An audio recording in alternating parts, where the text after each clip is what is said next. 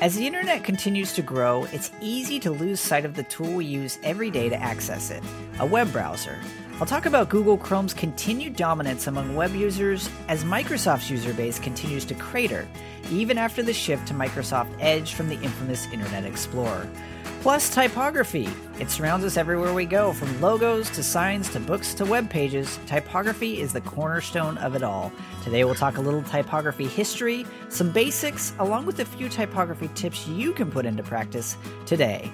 All this and more on The Rightly Designed Show.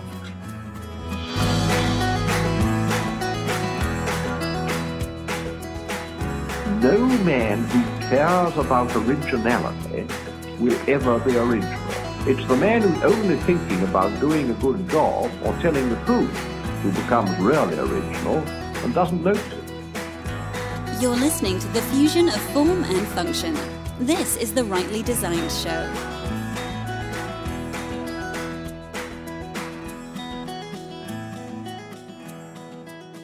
Hello and welcome to the program. My name is Thomas and this is the Rightly Designed Show. So, Microsoft recently has been having some issues holding on to users for their web browser. Uh, and it says recently in an article that came out in Business Insider that they actually lost over 300 million browser users in 2016, mostly to Chrome. So it's really interesting. The article goes on. It says one of the one of uh, one of Google's most successful products beyond search is obviously its browser. And in 2016, uh, it was an epic year for Chrome at the expense of Microsoft's Internet Explorer. Even Microsoft's new browser, Edge, baked into nearly 400 million computers using Windows 10, hasn't stopped people from fleeing Microsoft's browsers. So far in 2016, IE and Edge have lost about 331 million users, reports Computer World's Gregg Keizer based on data from Net Applications, a website that tracks the market share of operating systems and browsers on the internet. Internet Explorer began the year at about 44% of the market share and ended October at about 23%. Edge started the year at about 3% and ended at about 5%. Chrome started 2016 at 35% market share and ended the Octo- and ended uh, the October market sh- uh, ended Mar- October at 55%. Microsoft lost 40 million browser users in October alone, Keizer calculates. There's a certain irony to this. Way back in 2001, the US Department of Justice successfully sued Microsoft for embedding Internet Explorer into Windows and snuffing out other browser makers, namely Netscape. Uh, you probably remember Netscape. Netscape Navigator was pretty popular back in the early 2000s and late 90s. Uh, but it goes on. It says Netscape was the was the company and product that initially turned Marc Andreessen into a tech tycoon. The DOJ argued that Microsoft had abused its basic monopoly status with Windows to drive out competition in other software areas. Microsoft was subject to a decade of DOJ oversight, and the case was one of the big reasons why founder Bill Gates left the CEO role. In 2016, uh, it's 2016 and Microsoft has not lost its leading position in the PC world. It still accounts for 91% of the desktops, and for much of that time, the fact uh, the fact that IE was included with Windows made it the most popular browser in the world. For most of 2015, IE had over 50% of the share and Chrome about 27% of the share. But if Microsoft's decline in browser continues uh, in the way it has been this year, by the end of 2016, IE will drop below the 25% mark. So it's really interesting article. Uh, if you're a browser user, uh, a lot of people I know personally use Chrome. Uh, a few others use Firefox and Safari. But I've noticed that myself, just uh, in terms of developing websites. I've seen IE starting to drop off over the years. Now, this chart, again, I'm gonna I'll leave a link to it in today's show notes over at rightlydesignedshow.com slash 33.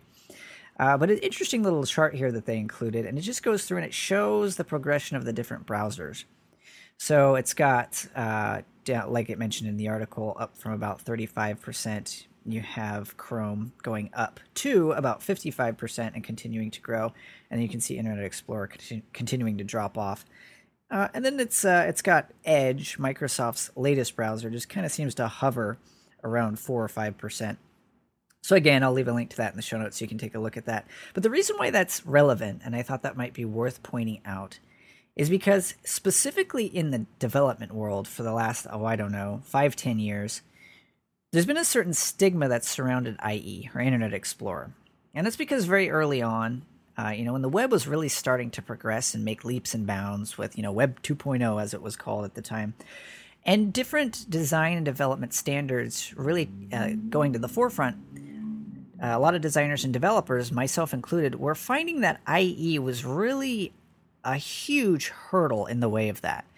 Because a lot of the new web technologies in, that are inherent in HTML5 and CSS3 were not supported in things in, in Internet Explorer. So anything like 7 or back, and even 8 and back, just really would cripple any of the efforts that you would make as a web developer to be able to create really stunning, powerful, intuitive website designs. That problem has largely been alleviated because older versions of IE have become just about obsolete, but they are still around. But at that time, uh, it was common for a lot of people who were using IE or using older versions of IE to view the web and to see lots of new or you know more and more websites popping up across the web that did not appear properly that didn't render properly so it's just over time the accumulation of ie from the developers you know the developer world to just everybody else who is trying to use it noticing more and more websites weren't appearing properly it just developed the stigma that it's just a terrible browser it just it's slow it's it's clunky it's old half of the internet doesn't show up on it properly and I think that's just kind of carried through. And I don't have a lot of stats, you know, to kind of verify this. It's just kind of uh, from my perspective, specifically being on the development end of it. I remember I had to make a special part of my workflow to go through. And it was almost like developing a second website sometimes. You had to go through and you had to do tons of ridiculously complex and difficult hacks just to make something appear properly in IE7 or IE8. Um, thankfully, most people don't use that. Most people are using the latest versions of, you know, the, the last version of Internet Explorer. They're using Edge, or as this article denotes pro- uh, accurately, most people are using Chrome, which handles most new web technologies just fine. But over time, it just kind of developed this stigma to where if you're using IE, there's a good chance the website that you're trying to view, especially if it was developed more recently, isn't going to show up properly. So that caused a lot of problems for people. So my theory revolving that is that it's a branding issue. Is that because for so long Microsoft's Internet Explorer has been synon- synonymous with websites not showing up properly, that I think now they're finding it difficult to overcome that stigma. I think even though Edge properly handles all the latest web technologies, I still think that that has followed them. And I think that shadow still kind of haunts them to this day, to where even if it's not necessarily justified, you have a lot of people jumping to Chrome or even Firefox, since they've been known since the very beginning to be kind of at the forefront of the latest web technologies. And what does that mean for you as a browser? What does that mean for you as you're hosting your website or as you're running your website? That means that those browsers have the highest likelihood, at least over time, since they're at the forefront of the latest technologies, of showing the website, uh, every website properly, or at least the closest to it uh, that is possible when developers are using the latest technologies. So, the kind of lesson or the takeaway from that is if you're going to offer a free product or service, if you're going to offer something that's becomes synonymous with who you are and what you do, you're going to want to make sure that it's a good product. Microsoft doesn't really make any revenue off of off of their web browser directly. It's free. It's built directly into you know the OS something you can just go download if you don't don't already have it, which you would if you're buying Microsoft products. But there's no real sale, there's no real revenue from that for them. It really is just almost a service or an an added feature to their OS, so it's nothing in and of itself that produces a revenue. So if that thing is not well built, it reflects poorly on your brand, on your company, and it can just uh, it can uh, make it more difficult for people to find tr- a trustworthy uh, the different things that you develop moving forward. So, interesting thing to take away from that. And uh, also interesting as well to see what people are using. A lot of people, as it mentions in this article and it goes through in detail, a lot of people are using Chrome, and that number only seems to be increasing. Same thing for um, Firefox, also seems to be, they kind of go in waves, but Firefox seems to be growing steadily uh, as well. So, again, I'm going to leave a link to this article in the show notes if you'd like to check that out. So it's uh, yeah definitely interesting and to go through the stats and to see how different browsers uh, have been growing, especially just for the year of 2016. And now this, how many emails do you currently have in your email inbox? Is it one, two, a hundred, a thousand, or even more than that, I recently came across a tool that helps keep your email inbox clean and makes managing your email much more efficient. So, if you've got a ton of emails in your inbox right now, this can come in really handy. SaneBox is a tool that you can sign up for, and it will automatically go through all the email in your entire account. And what it does is it will sort your email inbox for you. If you have thousands and thousands of emails sitting in your inbox right now and you just haven't had the patience or the time to go through and manually sort them, which is totally understandable, SaneBox will actually create a folder called Sane Later. And it will take all the emails sitting in your inbox and it will try to calculate which ones are important and which ones are not important. And it will toss those not so important ones into the Sane Later.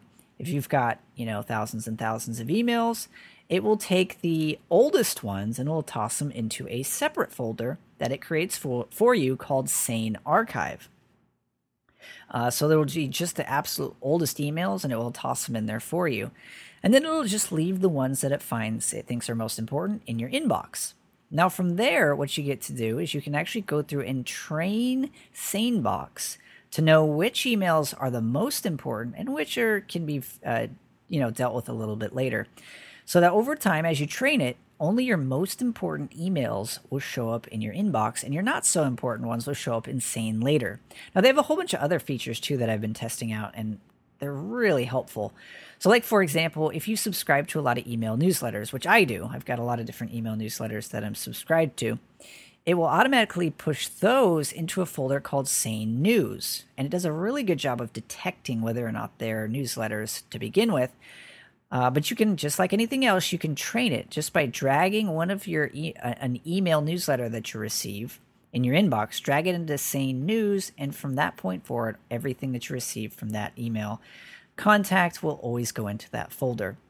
So it makes it it makes the management of your email super fast. See, I'm a person who I make it a daily habit to try to get inbox zero, meaning that by the end of every day, I like to make sure that every single email has either been sorted or assigned to a task or some action has been taken on it, and that my email inbox is at zero. Well, SaneBox takes care of a vast majority of this for me by sorting you know, things that aren't as important into another folder or notifications that I don't need to take any action on. It sorts them all for me. Email newsletters, it tosses into another folder. So it does a, a lot of the heavy lifting before I even sit down to go in and organize any of my emails. So it saves a ton of time that way. Uh, one of the other features I've started using, and I've got a whole bunch of them in there, and these are just the ones I've used. One is called Sane Black Hole. So if you've ever had a problem where you've unsubscribed from a newsletter, from a mailing list, and they keep emailing you anyways, or you just never subscribed to begin with, and it's just obviously junk mail that gets somehow gets through your junk mail filter, you can just toss it in this sane black hole folder. And what that'll do is ensure that you never hear from that email uh, sender again. It is the ultimate unsubscribe button, and you will never, it just automatically deletes that email uh, from any further emails from that person uh, that point forward. So they got that and a whole bunch of other features. Uh, so if you're uh, working heavily in email these days, which most of us are, SaneBox can actually save you some serious time. So as a listener to the Rightly Designed show, uh, SaneBox is going to give you a 15 day free trial. So you can jump in there, get your feet wet, test out some of the features, see if it works for you. Uh, you can technically just jump in there and have it clean up your inbox for you so you can really put it to the test. Uh, and in addition to that, they're also going to give you a $15 credit if you decide to sign up for one of their packages. So that's a $15 credit that you can apply to whichever package you decide works best for you. And you can do that if you visit sanebox.com slash rightly design. That's sanebox spelled S-A-N-E B-O-X dot com slash rightly designed. Again, that's sanebox.com slash rightly designed.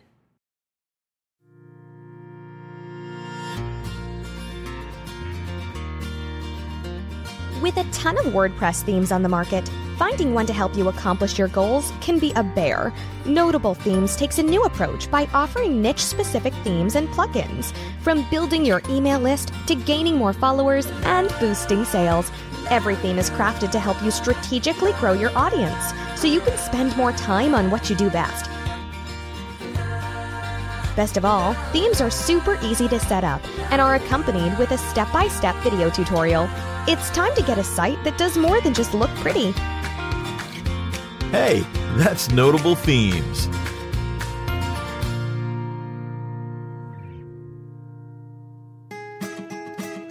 Design, branding, marketing, WordPress. Helping you build a better brand through the fusion of form and function. This is the Rightly Designed Show. Okay, so the main thing we're going to talk about today is typography and some of the history and some of the basics about typography and why it is so important. So, to start with, I thought I'd just read a quick snippet that actually just gives a brief history into the printing press, actually, which is in a lot, a lot of ways where typography started to really blossom and start to take root. I mean, obviously, type typography goes back way further than that. You know, even from the the type of, of handwriting and scrolls and parchment and that sort of thing that they've had long before the printing press was ever invented. But this is really where the actual art of typography began. The the management of you know uh, you know the different uh, typefaces that were being created. Movable type technically came before the printing press, but it's really where it got its culmination. Uh, and it says the printing press was invented in Holy Roman in the Holy Roman Empire by German Johannes Gutenberg around 1440, based on existing uh, screw presses.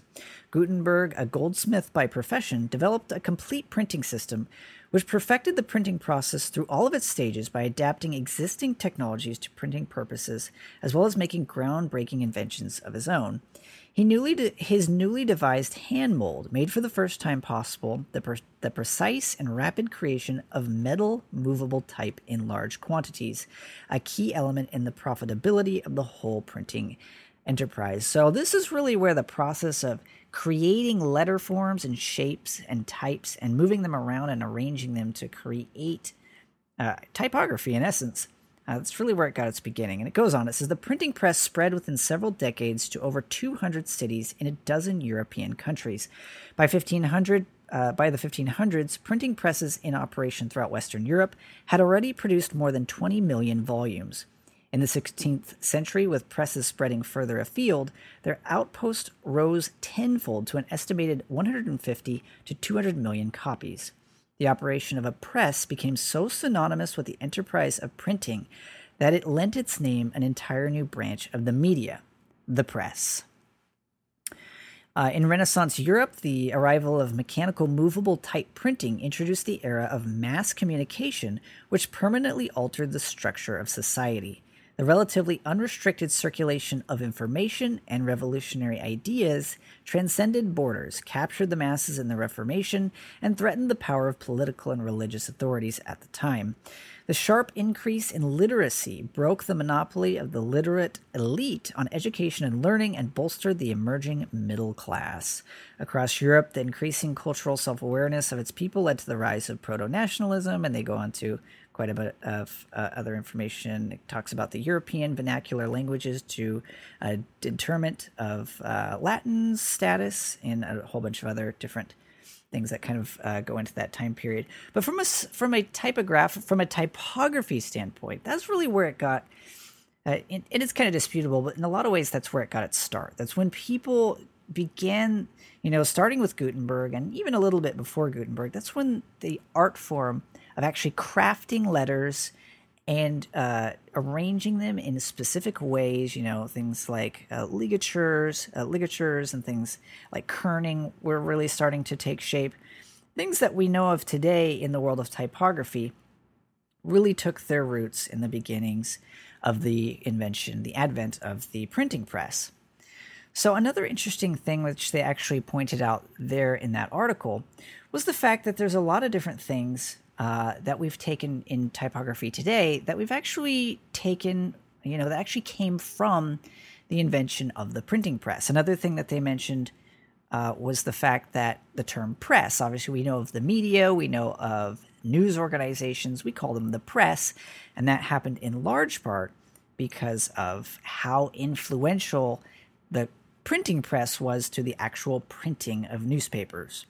So, some pretty interesting uh, little interesting tidbits there. So that gives you a little bit of a brief understanding of, of where typography, I guess, got its roots and started to flourish and, and become an actual art form at that point, which is really what it is today. Uh, it's pivotal in anything that we read and in everything, anything that we see with letters and words. But that's really where it started to gain, you know, a craftsmanship and an arts, an art form to it. So the first thing I wanted to do beyond even just the history was to go through a few of the basic terms that are relevant to typography. And before I even do that, let's take a step back. There's an interesting uh, little uh, guide that I actually found a little while back that that breaks down some of the core elements of typography. They did a, they did a good job of defining typography in its essence. And it says typography is the art and technique of arranging type in order to make language visible the arrangement of type involves the selection of typefaces, point size, line length, leading, uh, line spacing, adjusting the spaces between groups of letters, also known as tracking, and adjusting the space between pairs of letters, kerning. Type design is a closely related uh, craft, which some consider distinct and others a part of typography. Most typographers do not design typefaces, and some type designers do not consider themselves typographers. In modern times, typography has been put into motion in film, television, and online broadcasts to add emotion to mass communication. So, in essence, typography is the arranging of letters and words, and there's there's a difference between those who work with letters and those who create them. And in terms of an actual typeface itself, there's also there's there's two main areas as well in terms of the way that letters are actually laid out, in terms of the way that they're aligned with each other.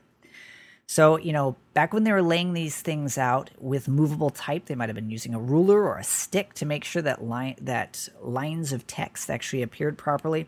There very much is a visual art to making letters flow together properly.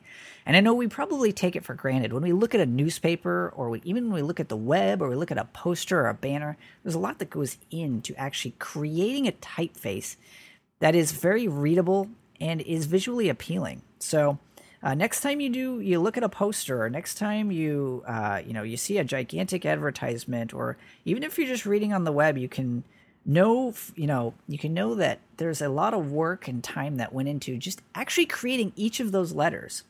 So typography and it has a, as I mentioned before, it's it's an art and a science that a lot, a lot goes into.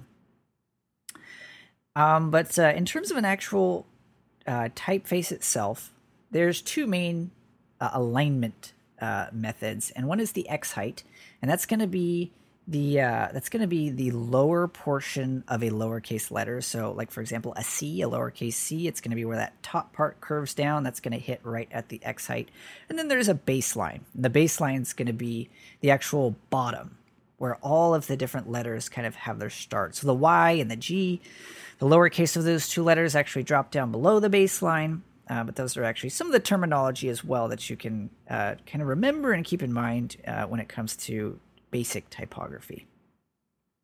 Now, an interesting thing about the way that we uh, look at typefaces today is that there's a lot of different classifications. There's a lot of different typeface styles that we have today. And throughout history, we've actually seen these change. We've seen new type styles come out over time. So back in like 1450, uh, we got the what is referred to today as black letter. So this would be kind of your old English look. Uh, this would be something that is very, you know, hand lettered. So this would be something that a lot of times they would write, uh, you know, on a decree or on something that's, you know, really uh, large or legal or something like that. And that was back in 1450s when that was really prominent. Then there's what's referred to as an old style typeface. So this is going to be 17 or 1475. So this is going to be uh, something that's going to look more representative of what we have today. It's going to be, uh, but a little bit uh, more ref- not refined, but more hand done. You're gonna you're gonna see more flaws in the letters, and especially because the printing was, of course, so new at the time. Italic typefaces started to make their way onto the scene around 1500. Script type, uh, script faces uh, around 1550. What's called transitional typefaces which are again a little bit more like the old style typefaces. However, they're a little bit more refined, about 1750. And then 1775 is when we got, uh, or around that time period, is what we've got called the modern typefaces. And these you're going to see in a lot of, like, if you've ever seen a lot of the play or performance type uh, posters that were in, you know, early colonial America or even, um, you know, even around like Abraham Lincoln's time, you see those posters. They have a lot of these modern, this what's referred to as a modern typeface throughout that time period. So very interesting to see as well, as well as the the combination of the typefaces they used, which is very very interesting to see. Uh, the slab serif is one that came out around 1825, and this is one that's uh, it's often paired pretty regularly with modern typefaces. So slab slab serif is what they're known as, and then around the 1900s is when we started to see sans serif. So you see sans serif everywhere now, from you know Apple Apple advertisements to McDonald's. Everybody's pretty aware of sans serif. That would be like your Arial or Helvetica. That's going to be those. Those are going to be the types of typefaces that that's uh, that are classified as sans serif. So sans serif and serif are really the two main ways that typefaces are now broken down. So there's other ones, and I, I kind of touched on them. So there's like black letter, old style. There's specific italic typefaces. There's script, there's titling typefaces that typically are, are all caps in nature. But sans serif and serif are the, are the most common. So some of the most common sans serif typefaces you may have seen before would be like Helvetica, Futura, Arial, Avenir, uh, Universe, uh, Gill Sans is another one. And then sans serif is going to be, I'm sorry, serif is going to be, you know, Baskerville, Garamond, Garamond uh, Didot, Times, Bodoni, Clarendon. Those are a, a number of the serif typefaces. Another one to be like Trajan Pro. There's a lot, there's literally thousands of typefaces out there, but those are some of the more common ones. Uh, so there's there's literally thousands and thousands of different typefaces, but those are the ones you're probably most likely to come across. Now, when it comes to typography and when it comes to fonts specifically, there's a difference between fonts and typography and a typeface. A typeface is the actual uh, artistic forming of those letters, you know, this, the actual designing of them. A font is an actual file that encompasses that design. So a font is a file that you install on your computer that actually enables you to type, you know, in a digital format with that typeface. And within a font, uh, within a font file is what we call a font family. So a font family is like, say, for example, we've got the font uh, Helvetica, which is a file that's on our computer. And with Helvetica, it has a family. So there's a font family. And within that family, it has thin, it has, you know, different families have more, you know, members. There's different elements. Some fonts just have one member in that family, some have 20 or 30. Uh, but some of the most common members in a font family, you'll see things like thin, light, regular, italic, bold, condensed, extended, and there's a whole bunch of other ones. There's other times where you'll see semi bold. Uh, you'll see, you know, a lot of different variations kind of built in there. Sometimes you'll see uh, embellishments, which are actual symbols or swashes or different things that make up you know, a, a font file that are in addition to the actual typeface itself. So that's the font family. And in a web, when you're talking in a web environment, like in terms of thin, light, regular, italic, bold, those types of things, you'll notice those a lot when you're working, you know, in maybe a word processor or in some sort of, so, you know, any type of software really. But when you're coding for the web, and this is just kind of a side note, a lot of times the weight of a typeface is determined by a number. So a really thin typeface would be, you know, a font weight would determine that, and it'd be like 100 is really thin. And then like a really fat typeface, something that's really bold, would be like 700. So in the world of the web, it changes a little bit, um, but it kind of keeps the same general idea. And then, of course, in a typeface, uh, you have you know, of course, you've got the letters, you've got the numbers, and then you've got the glyphs. So you've got letters, we know what letters are, and numbers, we get that. But glyphs are going to be everything else. So we've got all the like, you know, the dollar sign, the percentage symbol, the ampersand, all those, the carets, question marks, periods, punctuation, all that's going to be included in the glyphs, and that's part of an actual font file. So the stuff I've kind of covered up to this point, aside from the history, is a little bit more on the technical side, but I think it's worth covering at least briefly, just so you have a little bit of an understanding what kind of goes into a typeface as well as a font, because as I mentioned, there's a difference between a font and a typeface. Uh, a font technically is the embodiment of or carries a typeface. But one interesting and useful piece of information that a lot of people tend to kind of skip over when it comes to typography and something that's that I think you can really find valuable even if if you're not a designer and you just even if you just work in Word or you just create basic proposals from time to time or even if you are this is something that gets missed fairly often and that's the personality of typefaces. So a lot of times when I'm like for me I'm a I'm a designer so that's you know what I do you know all the time is I, I work with typefaces a lot as you might guess. Uh, but the biggest asset and what makes a typeface uh, you know so powerful when it comes to design and whether that's designing a book jacket or whether that's designing a website or a poster or even if that's the typeface being chosen for the body uh, of a document uh, it's the fact that every single different typeface has its own personality and typography is at its best when those per, the the right typefaces are being used to fit the personality that you're trying to portray with that particular design or that document. So that's really the crux. That's the core of what good typography design is is understanding which typefaces have the best uh, have the personality that fits what you're trying to convey. So this is essential especially when I'm working on book jacket designs. Uh, because a lot of times you know, there's book jackets I've created that actually don't have any imagery at all. There's no photo, there's no, you know, iconography, there's no illustration. It's just a solid color with maybe a pattern and some different design elements. And the typeface is everything. The typeface portrays the mood, the attitude, the genre, uh, it, you know, the target market. Everything comes down to that typeface, and then, of course, maybe the color scheme that complements it. So, for example, if you were trying to do something that was a little bit more formal, if you were trying to get a more serious or classical approach, you'd want something like a Garamond. And uh, you can look these up online as well if you're not for, familiar with these specific typefaces. I also use one called Requiem fairly often, which is a, a, a titling typeface. It's actually a, a really finely crafted uh, Roman typeface that um, that I've been using for a while now. So I, I literally use hundreds and hundreds of different typefaces but if you're trying to do something a little bit more modern, if you're trying to do something that's, uh, you know, not necessarily classical, but more modern or hip or something like that, thinner sans serif typefaces are going to work better. So even like a Futura, uh, a thinner version of Helvetica.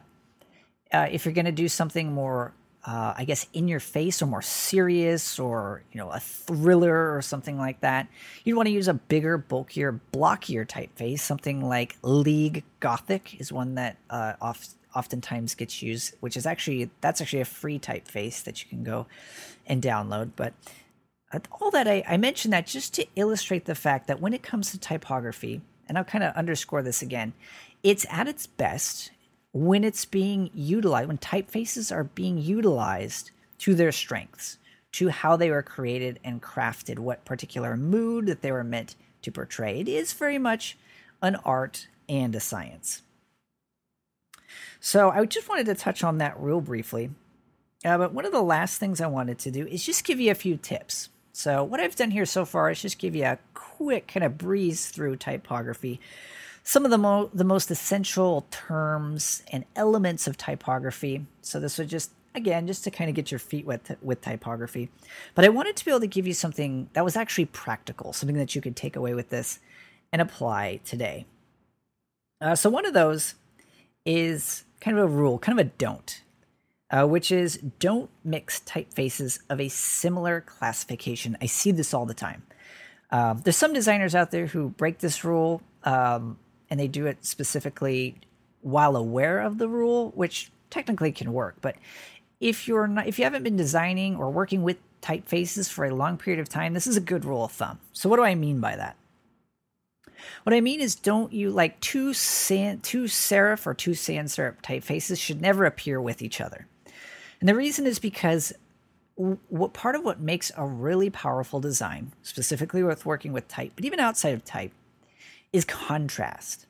Now, if you have a Garamond and you've got a Times New Roman side by side, most people aren't going to notice a vast difference between those typefaces. It's just going to look to most people like something's wrong with part of the with one of the other typefaces. Like those look similar but not quite the same. It doesn't like it doesn't look quite right.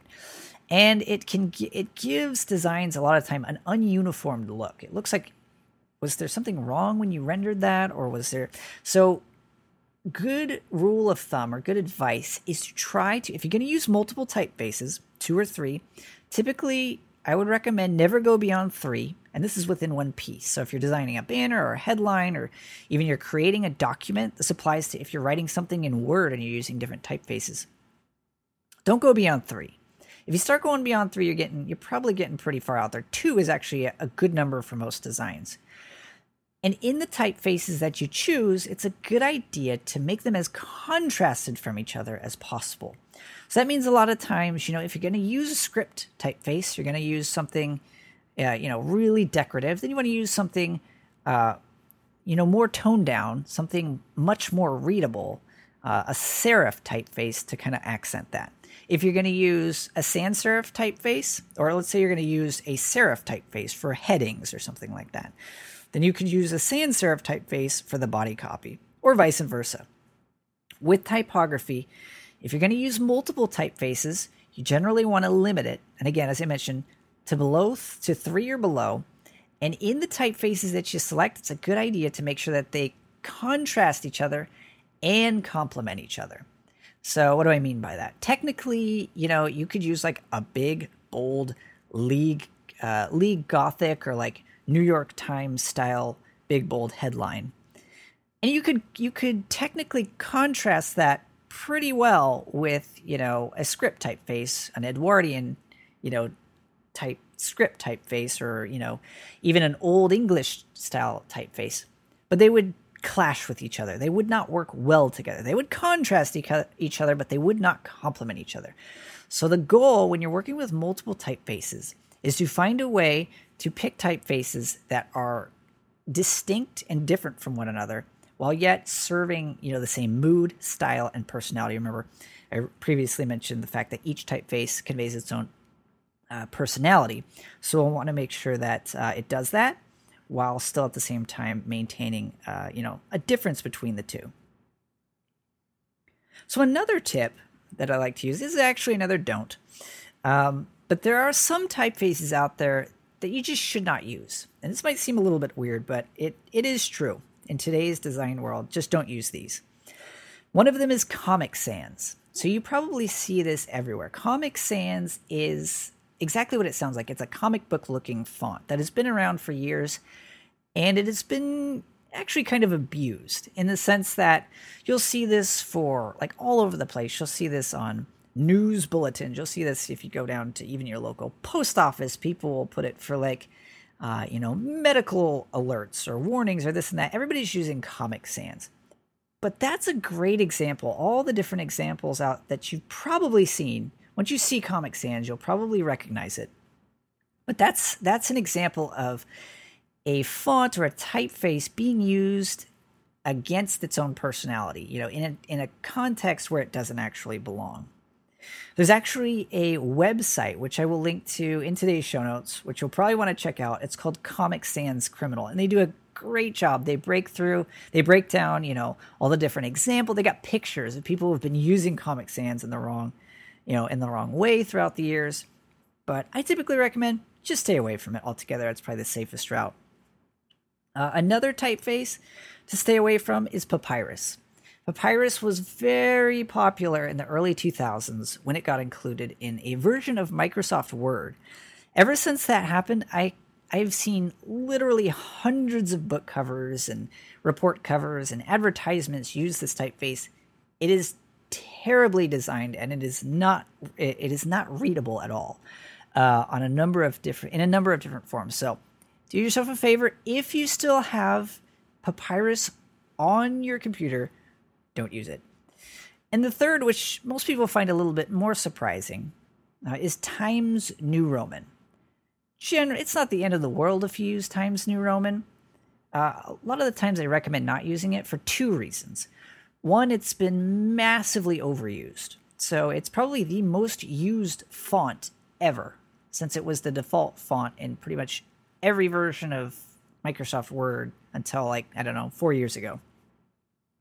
But not only that, it's actually it's not very well designed in the sense that its readability is really subpar to a lot of the other typefaces out there that work really well for body fonts. If you if you're looking for a really common font to use instead of Times New Roman, I would recommend something like Garamond or Minion Pro. Both have a similar style and look. Both are serif typefaces, and they're just better designed. So I'd recommend. I would always recommend those over Times New Roman. Okay, and the third and final typography tip I wanted to give you today was is going to probably be the most important, and that is favor readability over everything else. So you can throw out the window everything else I've already set up to this point. As long as you keep this one thing in place, that will matter more than anything else. And again, that's readability. So I've noticed ty- this goes back as well to the Comic Sans use. A lot of people use it because it's they you know they think it's cute or it's it's creative or it's clever.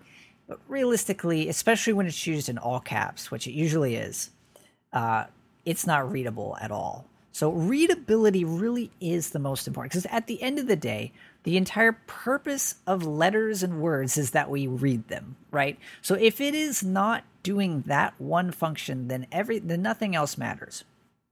So whenever you're choosing a typeface, if you're going to be using uh, you know a typeface for reading text, make sure that as you read it, you know you go through the line spacing is all very well laid out. Readability is everything when it comes to typography, and that applies whether you you know you're creating a document on the web, readability, I've talked about the importance of readability at length in previous episodes. And that applies as well to something like a book jacket or a banner or a, you know, a blog image or whatever it is. You have to be able to take a step back from that and not strain your eyes to read it. So there's tons of different uh, ways out there when typography can go wrong in the you know when it comes to readability. So that can go beyond even the typefaces you choose. That could depend upon the color used with that typeface or the color on which that typeface is being set on top of. So those things can, can play a role into readability. But again, if there is one thing to remember when it comes to typography, above all else, is make sure that readability is not an issue. So, in today's show notes, I actually included some links to some really interesting things. So, uh, I did mention the Comic Sans Criminal website, which you want to check out. There's also one, uh, a website called the Kerning Game. So, this is fun if you're kind of a typography nerd like I am. I like typefaces, I like typography.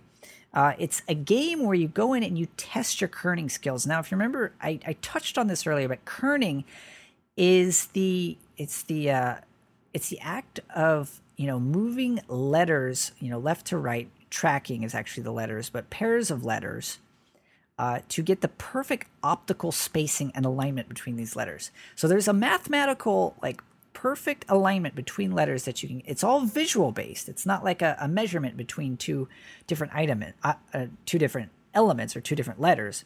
So there's an actual art form to it. Um, so this actually goes through and allow, it gives you scenarios where you get to, you know, where the kerning's off and you get to adjust it and to see how close you can get it to perfect kerning. So that one's fun. There's another one called Know Your Font. So if you're like me and you work with, with typefaces a lot, you can put this to the test and see just how well you know your typefaces. It'll give you like three different typefaces, and you have to pick which of those three you're currently looking at. So if you know your typefaces really well and you want to put that or your fonts really well, you can put that to uh, to the test with Know Your Font. And again, uh, I'll put links to this in the show notes. So I hope you found this useful. I know it's a little bit of a, you know, a brief overview, but I think it's worth doing from time to time to go through and just give some basics on different design fundamentals. Because I think that even if you're not necessarily wanting to become a designer, I think a lot of these things can become helpful with every aspect of what you do when you're building your brand. Whether again, if you just you have a website that you're working with and you want to be able to work with a designer or a developer to be able to make sure that that conveys your brand properly. It helps to know, at least in part, what makes good typography in different design practices. Or, as I mentioned previously, even as something as simple as working within a Word document or creating a proposal or something, you can start to apply these things to ensure that the readability and the layout and everything fits a style and you know fits a, a mood and a personality that fits your brand. So, as always, if you have a question for the Rightly Designed Show, feel free to visit rightlydesigned.com slash question. And uh, I've got an area there where you can actually record a question for the show. You can also write one in as well. I've had that in the past, uh, in addition to the uh, audio question. But I'd like to hear from you, and I'd like to hear any of the questions you might have or things that I can, uh, you know, cover in some more detail and length in future episodes. And I do appreciate you taking the time to listen to the program today, and we'll see you next week.